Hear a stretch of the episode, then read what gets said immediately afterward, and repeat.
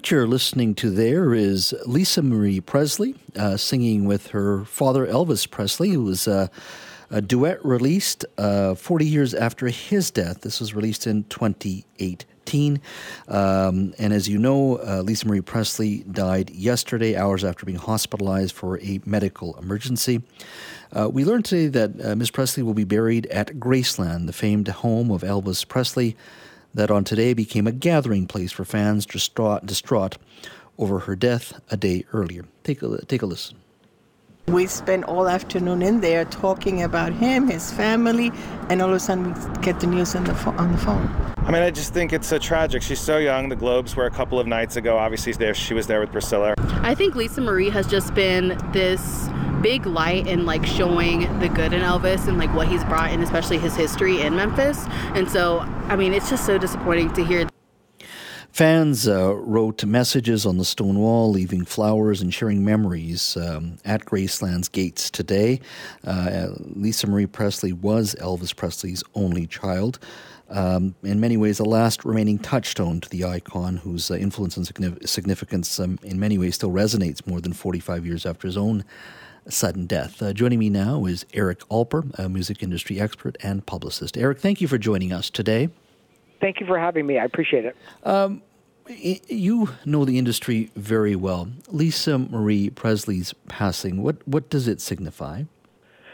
Um, at first shock. I mean, myself and like many other people watched her on Tuesday night walking the red carpet with her family um, at the Golden Globes, helping promote and put the spotlight on Baz Luhrmann's amazing docudrama about her father, Elvis, and giving props to um, Austin Butler uh, who played Elvis.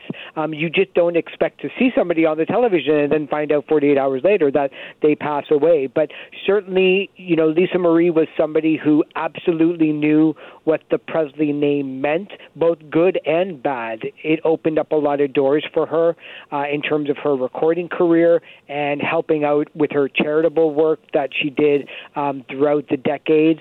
But it was also a hindrance where, with her musical career, everybody knew that she might have not had been there had it not been for the Presley name, and certainly the tabloids that followed her for decades throughout her life, including the wild marriages to Michael Jackson and Nicolas Cage, mm-hmm. um, did her no favors. Um, she suffered greatly with uh, drug and alcohol abuse, was in and out of rehab centers by the time that she was 30. Um, but you can't really blame her. At 25 years old, she was essentially the the the sole um, bearer of the Graceland estate and the value, and she had a wealth of over a hundred million dollars put in her to her bank account the day she turned 25. So I think you know, looking back, it's somebody that probably managed to do the best in the situation that she was literally born into. Mm-hmm. Uh, people forget that she did um, also, as you say, produced a, um, a, couple of albums that I think were top ten in, in the Billboard 200 in the in sort of the early aughts. What was her music like?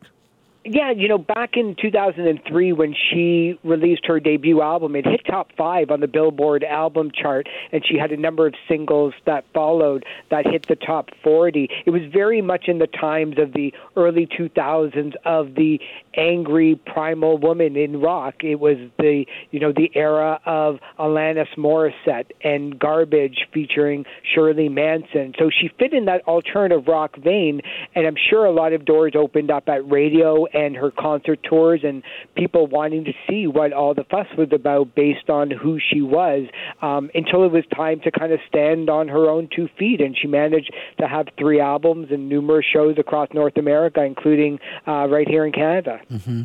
Why do you think um, now she she had the heritage of Elvis Presley, and, and you talked a little bit about that. Why do you think Elvis Presley and the Presley name more than anything resonates so deeply, uh, even today, to the point where, as you said earlier, there was a major Hollywood movie uh, produced and, and, and playing in cinemas, and it did well. What is it about the Presley name that still resonates here yeah, in the third decade of the know, 21st if you century? Look at, at, at the end year end result of the Presley estate, it garnered more than $150 million in 2022 alone. I think, you know, it, it just always comes from a time where America was just starting to realize about this new group of people called teenagers, and for the first time in their lives, they were looking forward rather than backwards. They didn't really have um, a lot going on that stressed them out, like going to war. It seemed like they had a lot more disposable income, and they spent it on the things that made them happy. And one of the things that made them happy was watching Elvis Presley and buying the records and seeing the movies. And I think really there's a, a great tale that is um, that is told um, around the 1950s and 60s when Elvis was at his peak that you never really lose. Even today, with